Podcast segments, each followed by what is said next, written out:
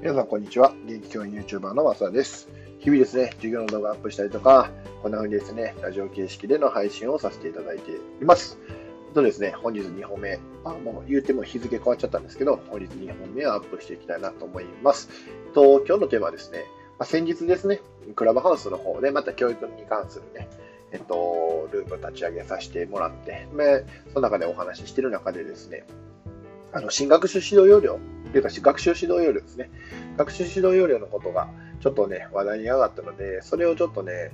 まあ、シェアしながらですね、お話できたら面白いのかななんて思ったんで、そちらの方で アップさせてもらいたいなと思います。いきようかな。で、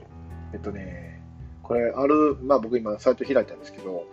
えっ、と、そのクラブハウスの中でですね、ある一つのブログの話になってですね、それがあの山口周さんですね、えっ、と、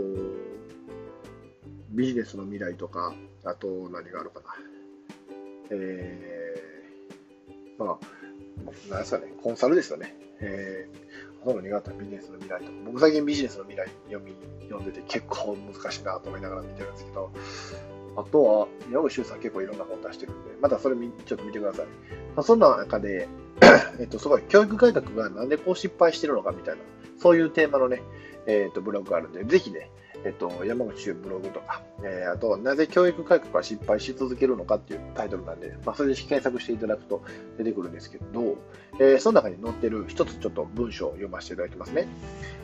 今後における科学技術の発展や産業構造、就業構造などの変化に対応するためには、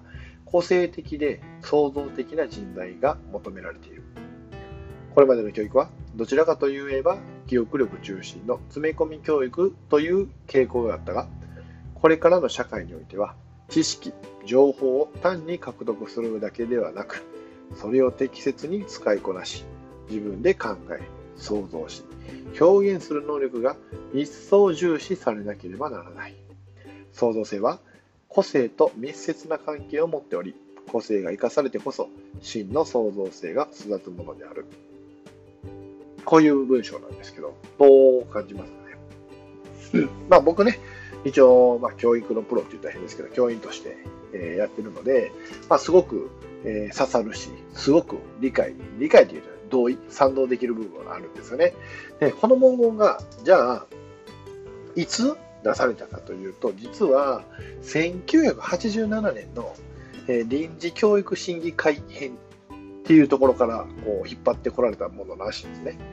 えー、1987年って言ったら、僕が今、えー、1988年生まれなんで、僕が生まれる前の話なんです。要はバブルとかあの辺の時代ですよね。まだインターネットバブル、え、インターネットが出てるとか、そういうのよりもう一個前ですよね。えっ、ー、と、Windows 95がね、1995年なんで、それよりも前の、と、時代。ね、って考えたときに、要は、この30数年間、同じようなことをこう考えてるわけですよ。ね、要は、今の知識をただ詰め込むんじゃなくて、それをどう活かしていくか、どう使いこなしていくか、それを使って何かを想像する。作り出すっていうことをより重視しないといけないよね。まさに今回の指導要領もそうですよね。学びに向かう人間性と、え知識や技能と思考判断、表現、ね、この3つを重ね合わせることでこう生きる力っていうのをこう目指していくというのを、まあ、今回のね、新学習指導料指導料では言われてるんですけど、まさにこの話が30年間ずっと続いていると。じゃあなんで30年間も続いているのにまだ変わってないの要はそれがねまだそのまま置かれてるやんっていうそういうのに対して、まあ、山口周さんがねいろいろこう自分なりの見解をこう反映されててそれがすごく僕もあちょっと面白いなと思いながらもやっぱり教育者としてはねそれを実現するようにやってきた。要は30年間実現できないものをそれを何とか実現していくっていうのが、まあ、僕ら世代が頑張っていかなあかんとこなんかなとも思ったりもするのでね、うん、そんな風にえー、思いました。思いましたとかですね。そんな風に、えー、僕は捉えています。はい。ということで、やっぱりこのクリエイティブとかっていう、そういう力をこう育むために、またですね、この1年頑張っていかなあかんなと思いますし、同じような考えを持ってる方って結構クラブハウスにはね、僕もいてて、すごく僕の励みにもなるし、僕自身も、あっしゃ、また頑張ろうみたいな風になるんで、やっぱこのクラブハウスの、まあ、完全に個人的な感想ですけどね、クラブハウスのこういう出会い、偶然の出会いっていうのは、めちゃめちゃ僕の中では楽しいなぁなんて思っているような状態です。いけますかね。そんな感じかな。だから30年間社会構造自体は変えれてないよねっていう話と、でこれ変えれてないってことは、まあ、実は社会が変わる気がないのかなっていう話もあったりするんですけど、まあ、そうは言ってられない。僕は時代としては、やっぱもっと成熟してしまったんで、そうは言ってられない時代じゃないかななんて思ってるので、やっぱりそういう自分らしくというか、その人間の衝動性、これ山内周さんがおっしゃられてるんですけど、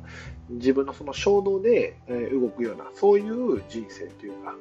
見たらワクワクとかそういうやつですよね。うん、人間、その人、なんですかね、